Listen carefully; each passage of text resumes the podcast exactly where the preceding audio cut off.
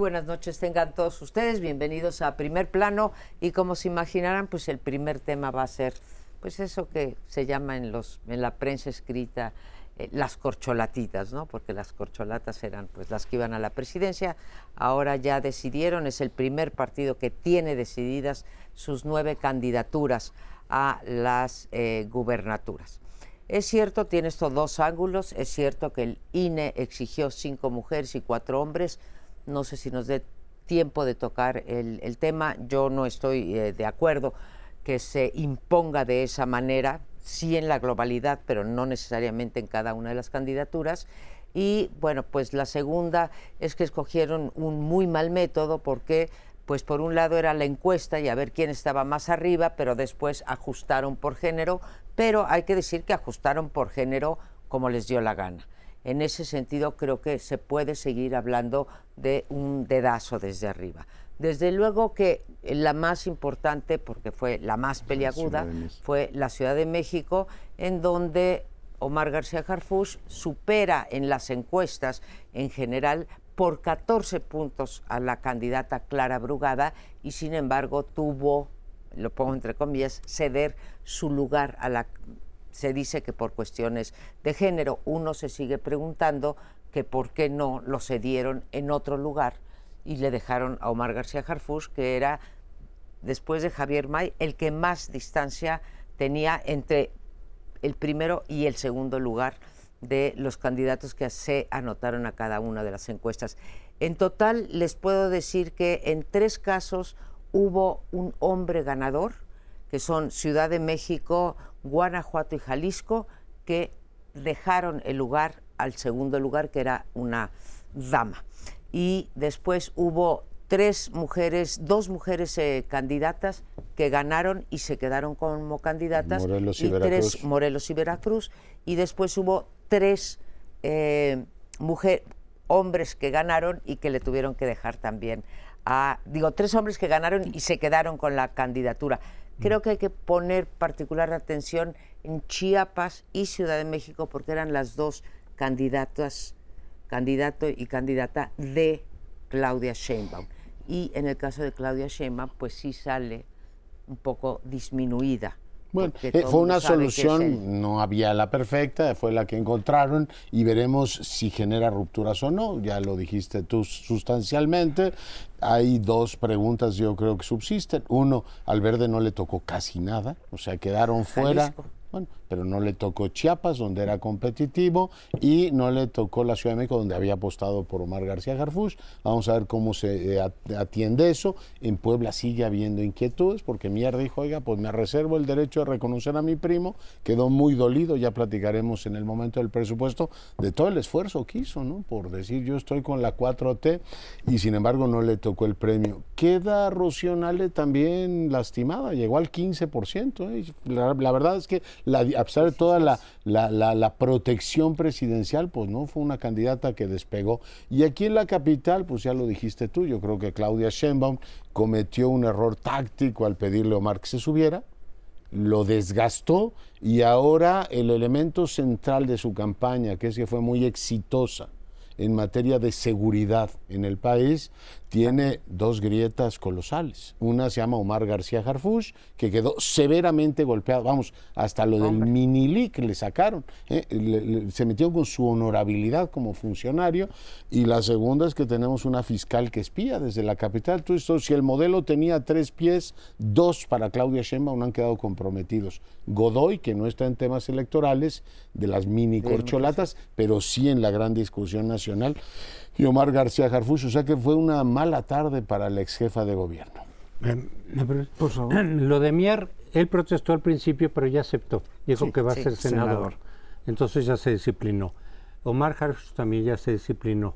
Eh, pero realmente, efectivamente, dices, cometió un error quizá este, Claudia por meter a, a Harfush como candidato. A lo mejor lo platicó con López Obrador al principio y López Obrador le dio el permiso para que compitiera, pero pasaron cosas en ese momento. No tiene el bastón de mando. Pasaron cosas, pues, sí, en un primer momento dije, si le están permitiendo poner como candidato o precandidato o aspirante a Harfus, pues es que igual y si le va a soltar por lo menos la capital, no las demás.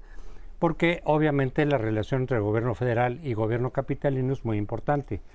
Pero pasaron muchas cosas, protestas, o el propio López Obrador cambió de punto de vista, porque Harfuch se le vinculaba con García Luna, que es una de sus principales banderas para pegarle a la oposición, se le vinculó y Alejandro Encinas insistió en que estaba en lo de Ayotzinapa, este, y luego mucha, muchos sectores diciendo no es de Morena. Salió Martí Batres a comentarnos que había toda una campaña orquestada para eh, ayudar a, Clara y pegarle a Harfush. El caso es que efectivamente el hecho es de que Clara, eh, eh, Claudia queda como minimizada, como que efectivamente el bastón de mando fue simbólico y que López Obrador, ya lo platicaremos en los otros temas también, está haciendo lo posible para seguir teniendo influencia aún después de dejar la presidencia. Yo infiero de todo lo que estamos viendo que López Obrador, no sé qué vaya a pasar después con, con Claudia si gana, pero está dejando, le está sembrando este, gente fiel a él para que le respondan a él, para ir acotando el tiempo que se pueda el poder de Claudia aún después de dejar la presidencia. O sea, eso de que yo me voy, ya sabemos que todo lo que dice López Obrador generalmente es al revés. Entonces, yo me voy, me voy a mi hacienda, no voy a hablar de política, es señal de que sí va a querer seguir y lo estamos viendo porque estos, estos, eh, estos este, nombramientos y movimientos van en el sentido de fortalecer la presencia de López Obrador después de que deje la presidencia. Bueno, ya ustedes tocaron algunas de las cosas fundamentales. Yo quisiera aclarar una cuestión. Cuando el INE decide en su Consejo General, eh, decide establecer que serían de las nueve candidaturas de entidades federativas, incluida el distrito, la Ciudad de México, que no es Estado, eh, que sean cinco candidatas mujeres y cuatro hombres, yo empecé a buscar cuál era el fundamento legal para tomar esa decisión. Y no encontré ningún fundamento. Pero da la casualidad que ninguna de las dos coaliciones o, o los partidos que las integran, que se van a enfrentar, la de Morena y la del FAM, eh, eh, había impugnado esto, sino que las dos lo asumieron y dijeron, está bien, dijo eh, cada uno de los jefes de los partidos, las asumimos. Pero les empezó a haber una, cantidad de problemas. ¿Quién fue el único que impugnó esto? Dante Delgado. Dante Delgado fue al tribunal y le dijo, oiga, esto no es correcto, ustedes no tienen facultades para hacer esto. Y, entonces el, tribunal digo, el INE no tiene facultades para hacer esto. Y entonces el, tribunal, decidió algo que no fue bien fundamentado y, sacó de problemas tanto a las dos coaliciones sobre todo a las dos coaliciones. A Dante, pues, no sé en qué lo pudo haber beneficiado, porque no tenía a la vista ninguna candidata fuerte. Habían estado hablando de Samuel, de, de Ebrar, de, eh, de él mismo, pero no había mujeres. Teniendo allí a Patricia Mercado, que ya había sido candidata presidencial, nunca la mencionaron ni de casualidad. E, pero para tener una posición de... Y le atinó. Y lo que quiero decir es que todo lo que había planteado como conflictos en ambas coaliciones, y aún para, para Movimiento Ciudadano, esta decisión del INE, cuando vieron la resolución del, del tribunal, quedó cancelada toda división y se empezaron a hacer arreglos, y te bajas tú, que suba la dama, te bajo yo, que tengo tal, me voy del Senado, en fin, todas estas cosas que ustedes ya dijeron, pero esto es como un resultado de una búsqueda a la cual López Obrador siempre ha empujado. Vamos a mantener la unidad.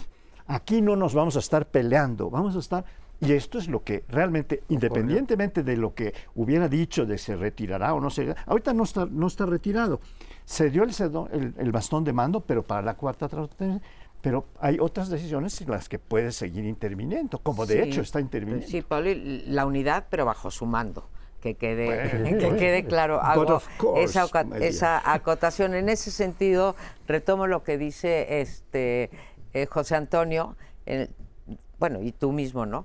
Eh, Leonardo, de que sí hubo pues mucho fuego amigo en contra de García Harfush, entre otros, pero vaya, se centraron en García Harfush. En lo que sí difiero, eh, Crespo, es que yo no creo que se arrepintió el presidente. El, el presidente nunca quiso que fuera Omar García Harfuch por muchos motivos, internos y externos, y no tampoco le quiso conceder a Claudia decir, ok, como eres mi candidata, pues te voy a dejar, eh, te voy a dejar esto. Sabemos además que el fiscal, pues Claudia tampoco es particularmente muy amigui de del fiscal eh, general, pero hay, hay muchas otras, por ejemplo, en el caso de Javier May, también se impuso el presidente, sabemos todos que Javier May no era el favorito o no era del grupo de Adán Augusto. y entonces también impuso ahí. En Chiapas creo que impuso más bien porque eh, realmente Eduardo Ramírez se podía llevar a sus huestes. Nada más eh, cierro, cierro, con esto. Eh, pues se disciplinaron todos, pero no sabemos si abajo se van a disciplinar. Yo, creo, que sí, yo, creo, que sí, habrá posibilidades de que se disciplinen, se van disciplinando todos. ¿eh? Está el presidente. las cabezas. Yo, a diferencia de Crespo, creo que el presidente no siempre dice la verdad, pero siempre acaba diciendo la verdad. Por ejemplo, para las corcholatas acabó confesando que durante dos meses se metió en el proceso y nos lo dijo así. En cadena nacional estuve dos meses metido en eso. Y después le preguntaron, ¿quién va a ser el candidato en la capital? No, yo ya le di el mando a Claudia Sheinbaum. Y ahora, pues yo espero que en dos meses nos va a tener que decir, fíjese que les pedimos a los locales que lo resolvieran y genera un desorden. Me sacaron a todas las figuras nacionales, Armenta y todos los demás. Después el Nacional intentó arreglarlo y tampoco lo pudo resolver. Entonces lo tuve que arreglar yo. Y la verdad es que ese es el resultado al que se ha llegado hoy. Mi única duda es si los partidos coaligados no se sentirán disminuidos. O sea, el verde y PT. El verde y PT, porque finalmente esto es un arreglo muy pro-presidencial. E insisto en el punto que para la gran narrativa de Claudia, el golpeteo sobre Omar es muy difícil que lo rescaten después de todo lo que dijeron de ello. Y perdón que insista, pero si tienes una fiscal que está espiando bajo el gobierno de Claudia Sheinbaum, si no lo sabía malo y si lo sabía peor, ¿eh? son dos temas explosivos en la misma semana. Es que ese, tema merita pues un segmento especial que iremos viendo conforme pasen las cosas, pero desde luego que es un tema eh, eh, específico. Pero, en fin, yo lo que digo es, no que, no que López Obrador hubiera dicho, sí, Omar está bien, sino que no creo que Claudia se hubiera aventado a lanzarlo sin una previa consulta y que López Obrador le dijo, bueno, pues que se lance y te van a lanzar otros y a ver, vamos a ver qué pasa, a ver qué decide el pueblo. ¿Cuánta, de cuentas, ¿Cuánta perversidad? El pueblo, el pueblo yo, yo así lo pienso. porque, ¿Y no manda Crespo? Pues claro eh, que manda. A, mí me cuesta trabajo en todo caso, eso obviamente es interpretación, pensar que Claudia lanzara sin algún visto bueno de arriba a, este Omar. No que le dijera si va a ser él. Sí, de acuerdo. Sino decir, ok, que se lancen y vamos a ver qué pasa. Y el pueblo decide. Y el pueblo decidió por vía del representante del pueblo. ¿Cómo era aquello de perdimos, doctora? Sí, perdón, pero eh, ya ustedes trataron mucho lo, de la Ciudad de México y está bien, pero había otros dos que tenían esta, esta crisis porque los principales candidatos eran varones, los que habían sacado la mayor distancia y tenían la disposición del INE para que fueran mujeres. Eh, claramente el de mi tierra. Los dos candidatos que van de una de, las dos coaliciones, la de Morena, que será Huacho, sacar la ventaja más grande. Y, había una senadora Camino que podía entrar, como la única mujer que podía entrar. Y por el otro lado estaba la coalición del FAM, que, que domina el PAN en Yucatán, domina el PAN plenamente, ¿no? Tiene el gobernador, el Congreso, los municipios principales. Bueno, pero allí el, candidato ya asignado era Renán Barrera, el, actual alcalde de Mérida, que tiene así la mayor aceptación. Y le vino este, este dictamen del, Tribunal Electoral, le vino de perlas como anillo al dedo para no tener que cambiar a sus candidatos que democráticamente se habían hecho con encuestas si quieren, pero eran los que habían salido. Le vino de perlas, pero vaya, no nos podemos hacer locos este, pudieron haber metido a las cinco mujeres en otras candidaturas. Este, pero bueno, nos vamos y regresamos en un momento.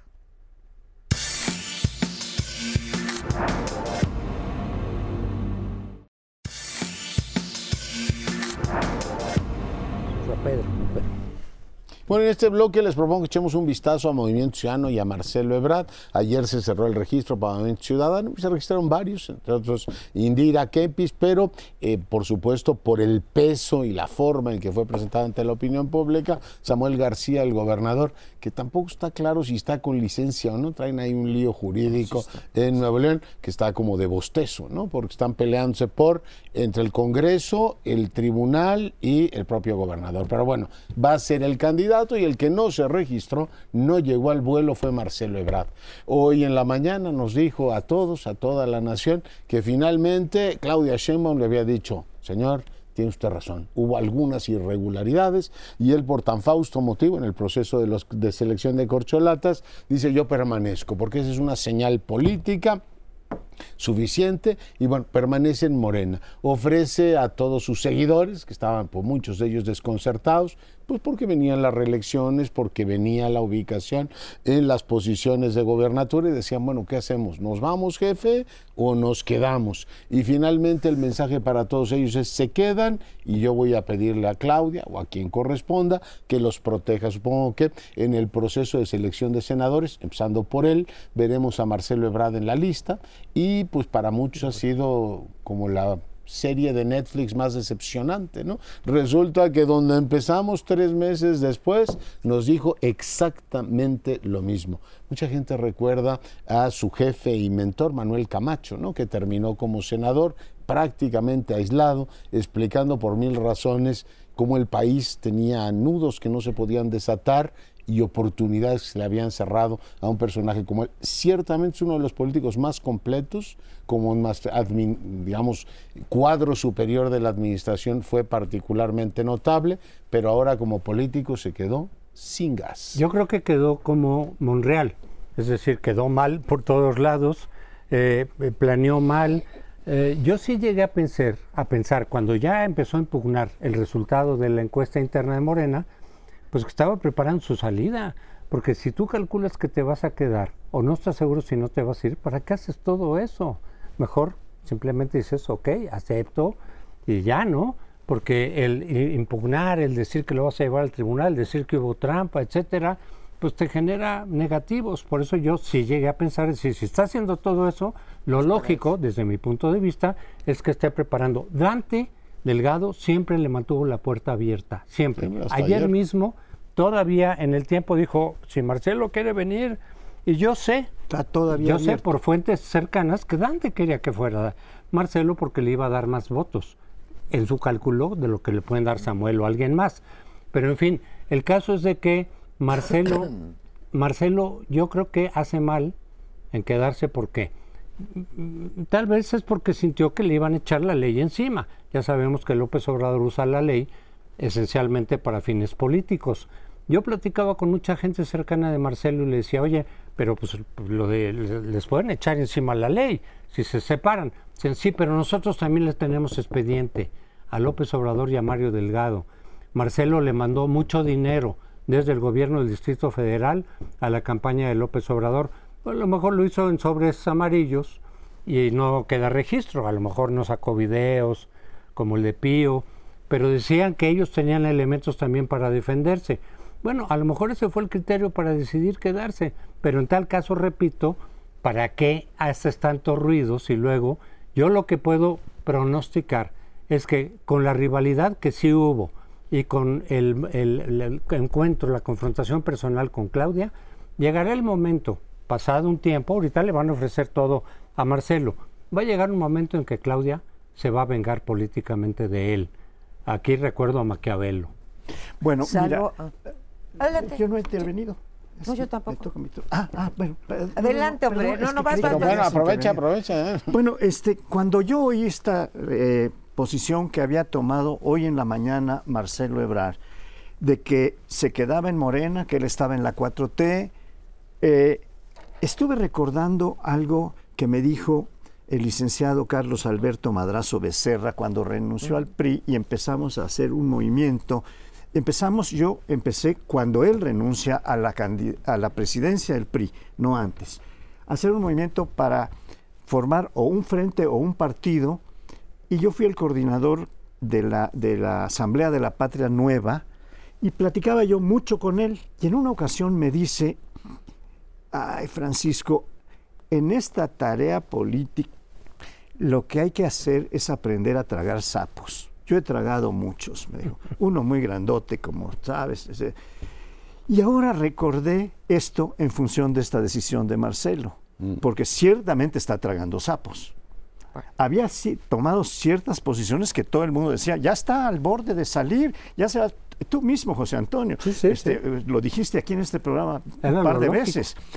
Incluso llegaste a decir, este, yo creo que lo que va a hacer Marteo, dijiste, yo personalmente tengo la impresión de que se va a salir y va a apoyar a Xochitl, eso dijiste aquí al final. Incluso, bueno, pues o no irse a Movimiento Ciudadano. Sí, claro, no, es un cálculo que estamos haciendo constantemente. Yo dije, yo creo que se va a quedar y va a tragar sapos, como creo que lo hizo.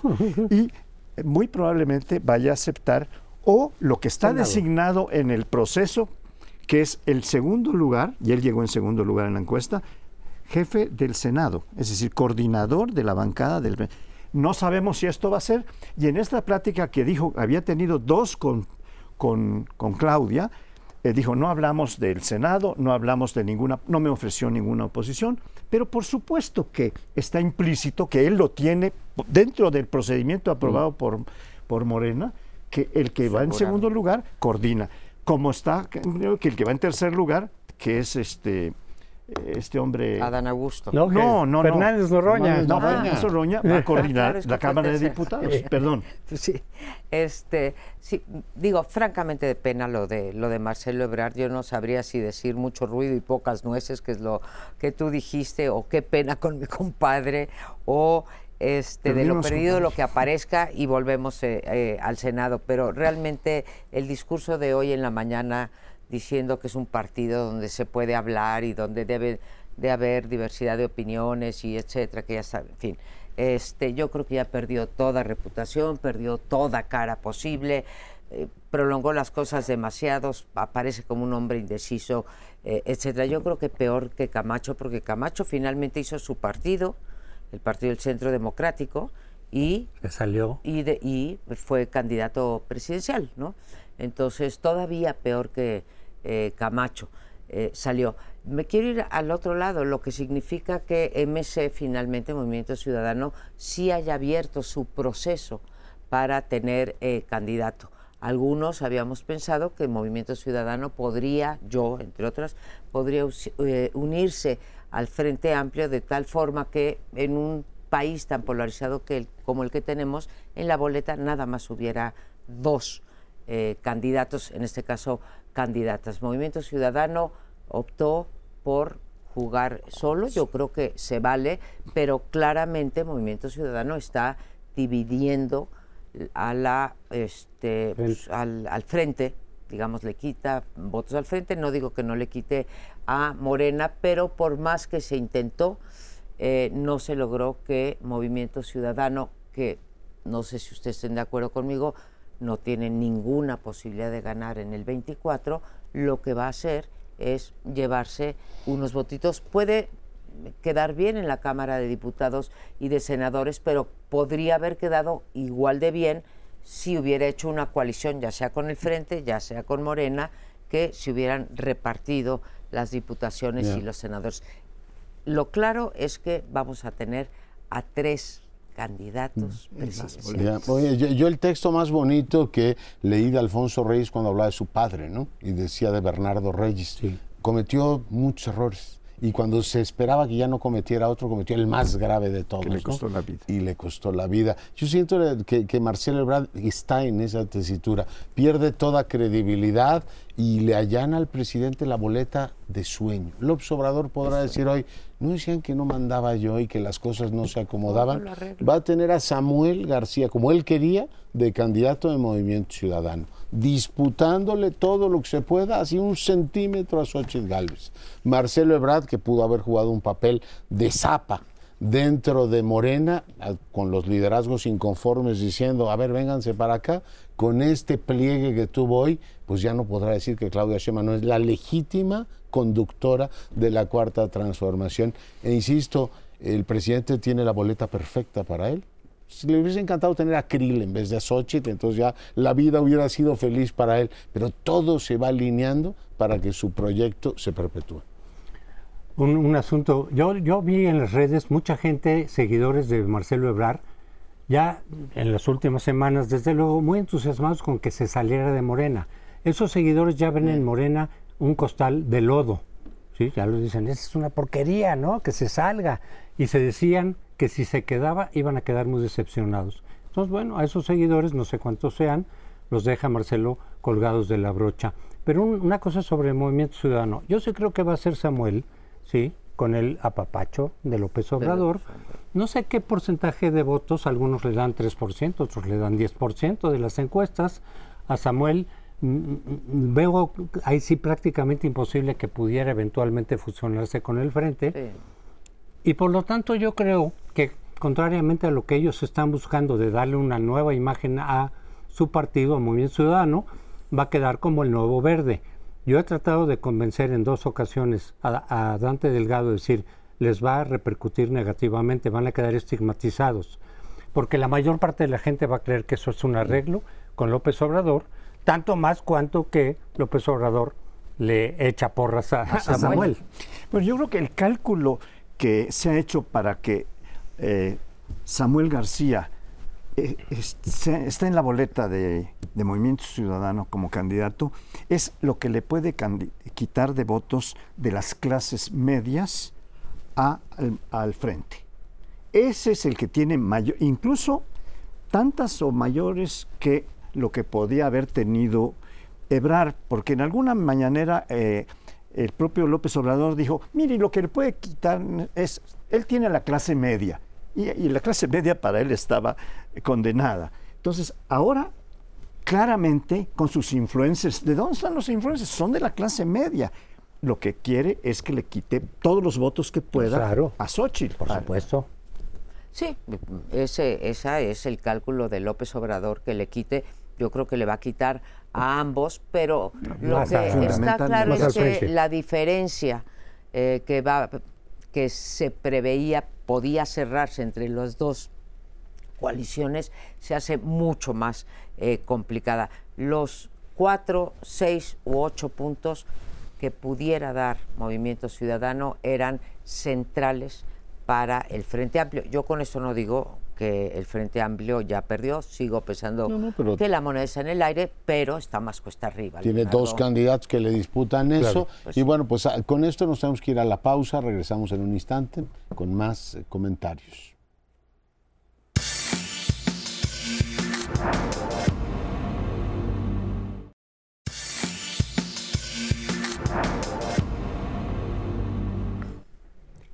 Cuando supe la eh, decisión que había tomado el ministro Saldívar de renunciar a su judicatura, a su toga, eh, me vino a la mente la idea de que de establecer cuáles son las responsabilidades de un juez, de un juez cualquiera, desde luego los jueces del más alto nivel, acentuadamente deben comportarse en su tarea como jueces siguiendo lo que establece la Constitución, la ley y muy particularmente la Constitución en la Suprema Corte, que es el último que dice la palabra final, ¿verdad? No hay más.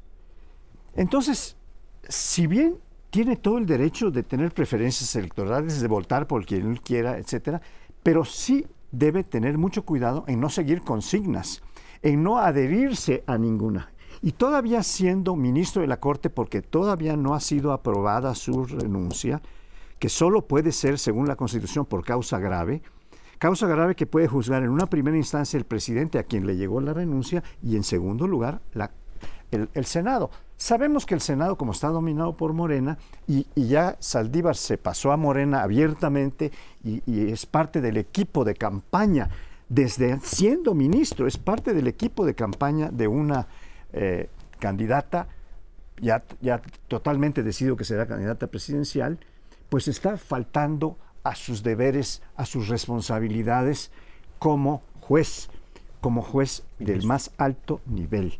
Y esto es lo que me parece, y lo pongo a su consideración. me parece lamentable lo que ha ocurrido con eh, Saldívar, ¿no? Ya son eh, muchos años, no es, digamos, esto fue lo peor, pero fue finalmente el colofón. La cercanía entre Andrés Manuel López Obrador y me parece muy bien que haya cercanía entre los poderes y pues, el digamos, quien representa al Poder Judicial como vocero o como interlocutor, siempre es el presidente de la Suprema Corte, que haya ese diálogo entre el Poder Ejecutivo, el Poder Legislativo y el, Poder Judicial eh, en buena hora. Ojalá y lo hubiera ahora también con Norma Piña. Pero empezó a dar una serie de señales ya hace tiempo eh, Arturo Saldívar, eh, en el sentido de una cercanía, digamos, malsana. ¿Por qué digo yo malsana? Pues por varios motivos. Uno, porque dejó ahora que tanto critica López Obrador que si han dejado algunos eh, asuntos sin discutir en la Suprema Corte, bueno, pues durante la época de Saldívar se dejaron decenas, lo digo con toda responsabilidad, decenas de este, acciones y controversias constitucionales en el cajón para que no porque no tenían los votos o porque no quería López Obrador. La segunda que fue también la verdad patética fue que haya dejado correr el tiempo cuando se propuso que se ampliara a sabiendas de que esto era inconstitucional, se quedó callado durante semanas el propio ministro Saldívar sin decir, oigan, no, señor presidente, eso no se puede, conmigo no cuente. Para, ampliarle el mandato ese tipo, ampliarle el mandato dos años como presidente era inconstitucional. Y tercero, bueno, se va, no ha guardado ni siquiera las formas porque todavía es ministro de la Suprema hasta El miércoles va a verlo hasta el miércoles lo va a ver la Corte. Y ya habla que se va con, em, con la señora Claudia Sheinbaum y encima de que habla que se va con ella, Claudia Sheinbaum ha repetido una y otra vez que el proyecto para el Poder Judicial es que los jueces sean electos.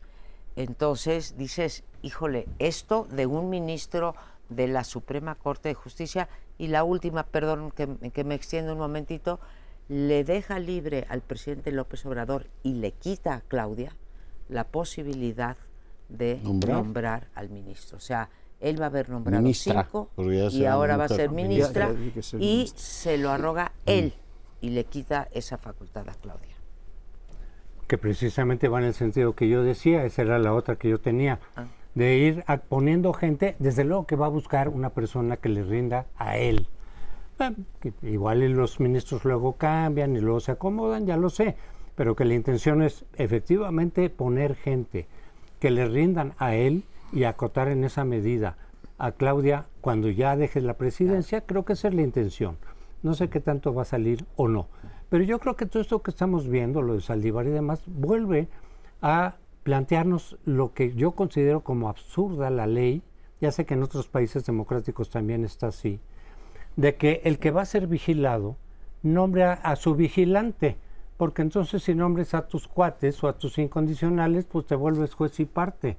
Eso ya tendría que cambiar. Y les bueno, les digo, les informo por si no lo había visto, en el, en el documento que presenta eh, Gurría como proyecto del Frente, en la parte de democracia y Estado de Derecho, está incluido eh, una nueva fórmula para nombrar tanto a ministros como a los responsables de las instituciones autónomas sin el presidente. El presidente ya no puede vetar a los comisionados del INAI. No puede preparar las ternas. derechos humanos, que ya vimos lo que pasó. No puede proponer, porque al final de cuentas, aunque la mayoría no la consiga en el Senado, eso hay que resaltarlo. a la tercera vez puedes meter pues al que quieras. Bueno, pues estás metiendo al que te va a vigilar. Es absurdo. Mientras eso suceda, nuestra democracia no va a funcionar cabalmente. Pero, repito, ojalá Xochitl retome, por lo menos como parte del discurso de campaña, eso que está ahí en los documentos que presentó Gurría, de decir, yo, si llego a la presidencia, renuncio a las facultades que tengo, para darle auténtica autonomía tanto a la Suprema Corte como a las instituciones autónomas. Yo creo que lo que hay que subir es el contexto de exigencia, ¿no? Porque el Estado mexicano tiene un proceso como la FIFA, ¿no? Esta que arregla todos los partidos, deciden se juega el Mundial. O sea, han salido dos ministros de la Suprema Corte, el de Eduardo Medina Mora, tampoco supimos cuál era la causa grave. Y ves que los poderes son de papel, de papel maché, porque tienes un Senado que no paró eso, la oposición votó la salida de Medina Mora, y ahora el presidente dijo, no, hombre, la causa grave es que el señor no quiere trabajar aquí. Es un argumento de millennial yo ya me cansé de estar en este trabajo y ya me voy. Oiga, y el sentido de deber y las, las instituciones del Estado, ¿dónde quedan? No, no, yo ya me cansé. Además, ya tengo acordado que me voy con la señora Sheinbaum, lo cual no tiene nada heroico. Si fuera a defender una causa, tú dices, bueno, el hombre se la va a jugar por una causa minoritaria, ¿no? Chamba directa con la que va arriba en las encuestas, lo cual le quita todo elemento heroico a su gesto. Pero particularmente la mentira se instala en nuestras vidas. Hace un ratito hablabas tú de Brad, de Monreal, o sea, las mentiras se agolpan en el circuito político y no veo que desde el gobierno humanista digan, oiga, mentir forma parte del humanismo a la mexicana. O sea, dejar la tarea a la mitad cuando claramente estás violando el artículo constitucional que él mismo invoca en su, en su este, ¿cómo se llama? En su renuncia, me parece que casi en cualquier país sería escandaloso. En este hay aplausos de un sector. Por tanto, tú puedes cambiar las reglas, pero si tienes un Estado que vive ese proceso como de debilitamiento de lo que es primero la palabra, la honorabilidad, el sentido de la decencia, se ve muy feo. No puede, aguántese un ratito, después lo reubicamos. No, no, aquí directamente es somos mayoría y a mí se me perdona todo. Yo creo que esa arrogancia en algún momento, cuando el contexto sea un poquito más exigente, lo pagarán, como otros gobiernos lo han pagado en el, en el pasado. Esta sensación de que son invulnerables, de que pueden hacer cualquier cosa, puede llevar a un ministro con la calidad intelectual que tiene Saldívar, estamos hablando de un hombre tremendamente inteligente, a incinerar su legado. Porque él hizo, lo digo en 10 segundos, una reforma del Poder Judicial. Y ahora nos está diciendo que esa reforma es incienso quemado, ¿no? Porque hace falta otra. Bueno, este, yo quisiera recordar una cosa que acaba de pasar. Eh, el presidente dijo en la mañanera que eh, de inmediato iba a mandar una terna de tres mujeres y, lo corrigió su secretaria de gobernación. Le dijo, presidente, primero tenemos que ver que la... El Congreso.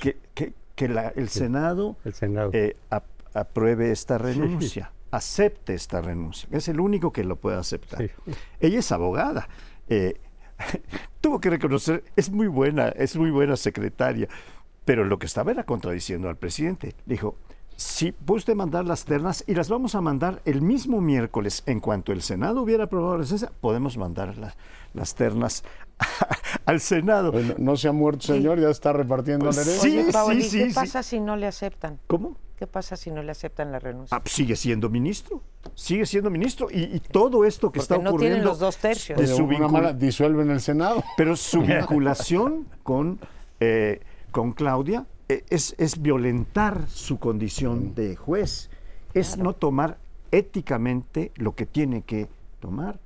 Eh, ya, claro. Veamos, digo, no sé lo que convenga eh, políticamente. Vaya, el presidente se, se, dio el lujo, por ejemplo, de vetar a uno de los eh, a dos de los comisionados del INAI, ¿no? Entonces, ¿por qué no se podría dar el lujo a la oposición de no darle la mayoría para que se fuera a Saldívar? Podría ocurrir no sé de verdad. necesitas mayoría simple. Eh, necesitas mayoría simple, pero, sí, pero podría ocurrir que no la tuviera. Ah. ¿Y qué hace entonces este el ministro Saldívar? Se regresa, aunque no quiera, al, al DC. En fin, Hay ahí una cosa que puede ser muy interesante que el Senado discuta cuál es la causa grave. Y lo va a discutir la oposición probablemente. Pero, Eso es lo que podría ser interesante. y, la otra, entonces Saldívar va, a decir, mira, la causa grave que estoy muy deprimido. el Senado va a estar encantado. de poder. Saldívar ya dijo la causa grave, dijo que era trascendente, que es que, que irse a la campaña de Claudia. y, el anuncio de la terna no tiene pérdida, porque dijo, yo ya elegí cuatro, o sea, el presidente lleva cuatro, y Saldívar, o sea, tenía cinco. ministros O sea, que es una posición y muy buena. Yo propuse dos, dos me salieron malas, entonces dos me salieron conservas. Pero no puede elegir, él puede proponer. Bueno, por eso, pero de los que ha salido. Pero a la tercera sí elige él. Eh, pero él sí dijo, me salieron conservas, Paoli. Sí, sí lo dijo. Una cosa muy Entonces, me salieron conservas, es que era su propuesta. Y ahora dice, voy pues a mandar una que esté a toda prueba. O sea que va a ser una militante de Morena clarísima. Una cosa muy rápida. El artículo 68 de una de las leyes secundarias del Poder Judicial dice que tienes que estar 15 años, a menos que tengas una eh, incapacidad física o mental. Esa es una causa grave. Híjole, pero, bueno, pero bueno, esa discusión podría ser muy interesante si es que el Senado decide hacerla. Pero vamos a tener que irnos a un siguiente bloque porque el tiempo se nos está concluyendo.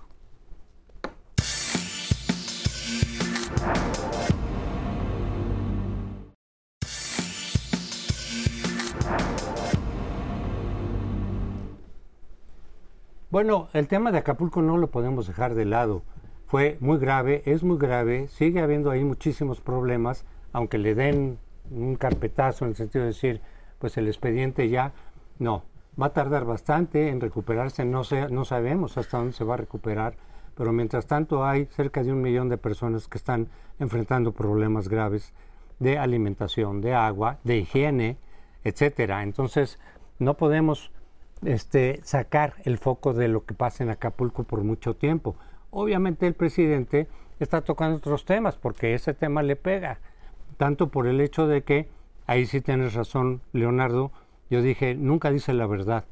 A veces sí, yo respondí entonces el casi. Ahora sí dijo la verdad de que sí sabía con tiempo de que podía ser peligroso lo del huracán, lo de Otis, y, simplemente decidió poner un, un, este, un tweet nada más.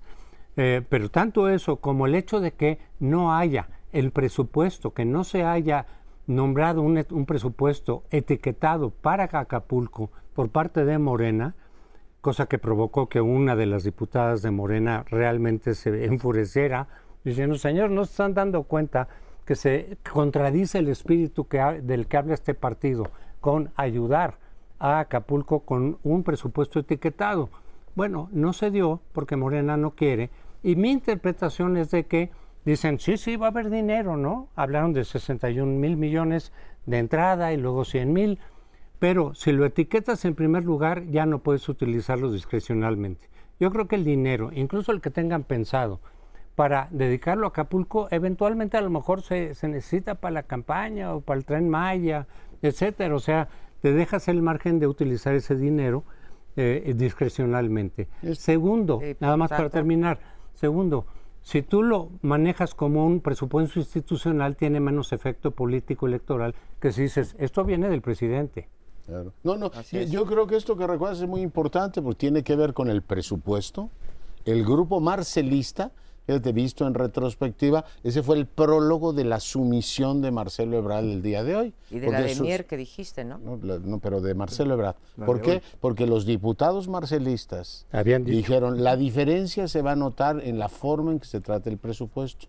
Y Selene Ávila dio un discurso, una diputada marcelista, supongo que ahora todos estarán bajo el mismo paraguas de Morena, pero hizo un discurso de infarto, diciendo, están dejando la mayoría, y señaló a Mier como responsable de que no se etiquetara el presupuesto. El costo fue muy fuerte, porque Mier asume esta idea de que pues no se está dando dinero a Acapulco y se lo está diciendo una diputada de su fracción. Claro, después del gesto hoy de Marcelo Ebrard, esa parte heroica, que fue un discurso muy notable de Selene Ávila, pierde relevancia. No, ¿por qué? Porque les dijeron, a ver, como fracción no va a haber corrección, no vamos a reasignar. Planteamiento era buscar cierto relieve político, es decir, gracias a la fuerza de los marcelistas, reubicamos este, tanto dinero del presupuesto y se podían colgar una medalla.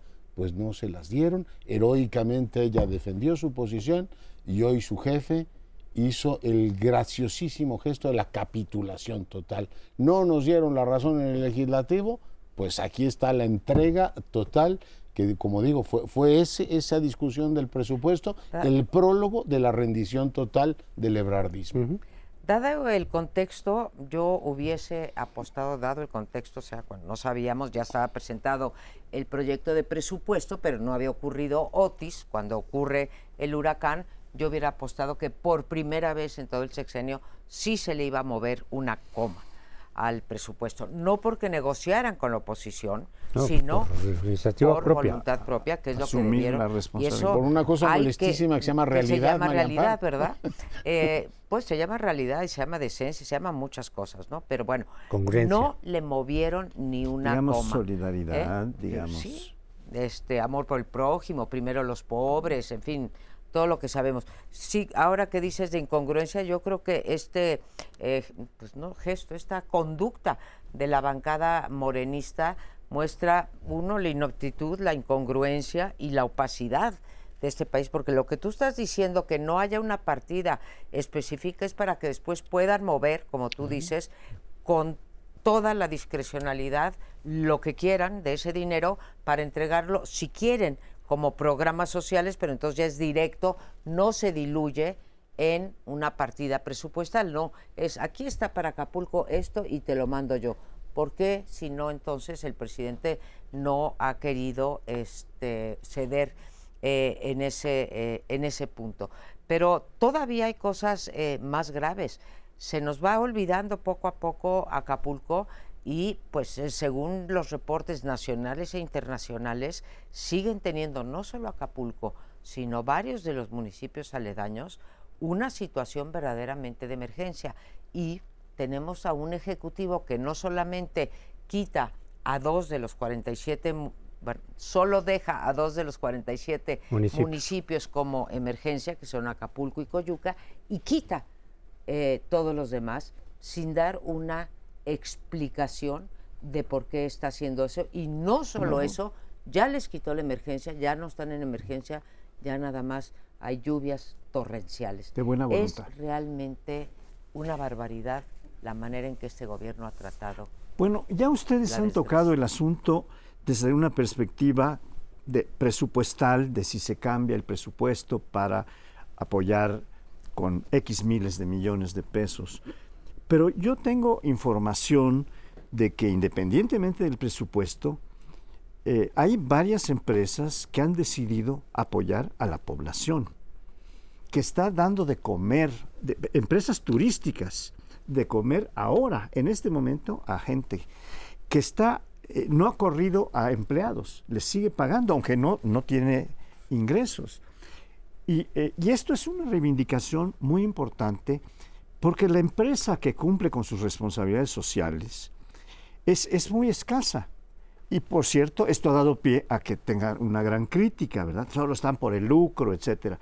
Pero la verdad es que en este asunto ha habido empresas notables que están sosteniendo la situación de mucha gente a su propia costa y que han propuesto, hay dos que han ya llegado al acuerdo de que el día 15 de diciembre está completamente restaurados dos hoteles hasta ahora, lo cual es un esfuerzo enorme para volver a darle dinamismo a la economía, porque si no hay turismo, no se mueven los kioscos, no se mueven los taxis, no se mueve nada de la economía en, en Acapulco.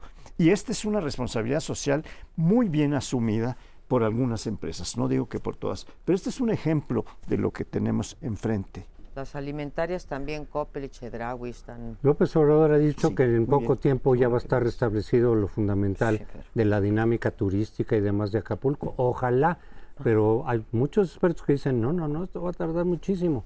Yo sí creo que independientemente del dinero que finalmente venga de parte del gobierno, que ojalá sea lo suficiente, pero en fin, ya veremos, tiene que haber una fuerte participación ciudadana como la hubo en el temblor del 85, en donde a final de cuentas la sociedad se organizó para tratar de sacar adelante el problema. Eh, tiene que haberlo, porque de lo contrario no, no va a salir. Eh, sí se puede generar incluso una crisis grave humanitaria, porque ya no nada más son la cuestión del agua, la cuestión de la alimentación, está la higiene, ya está el dengue ahí ya muy propiciado por, por, la falta de higiene, por supuesto, que se generó. Entonces, sí creo que tiene que haber un esfuerzo de todos los sectores que puedan, y no solamente el gobierno, porque de lo contrario, por eso no podemos abandonar el tema por mucho tiempo. No, no, yo no, creo que hay que abandonarlo, simplemente constatar dos cosas en lo político. Lo del diario oficial de la federación no fue un error del presidente, alguien se agandalló y metió municipios que no tenían nada que ver con la emergencia, dijo, este es el momento y recibimos dinero.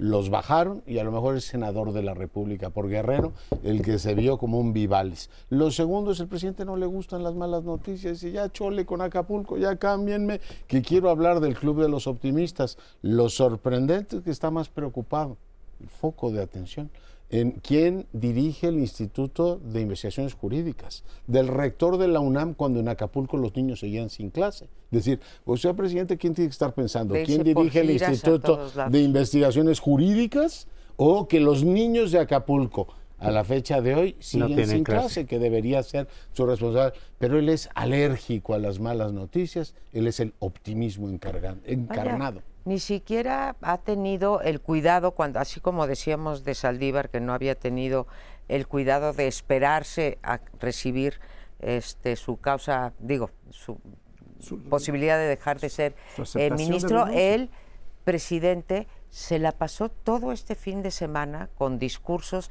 en el norte del país, todavía ayer desde el viernes de Tijuana y hoy otra vez en el norte del país hablando de todos los problemas precisamente por lo que dice, ¿sí? No le gusta que las malas noticias y simplemente las deja a un lado. Hablando de los yaquis, de lo mal que los trataba Porfirio Díaz, etcétera, luego el Tren Maya, todos los temas posibles para que se opaque el asunto de Acapulco, pero no hay que permitirlo porque sí hay una emergencia real y muy fuerte ahí en Acapulco.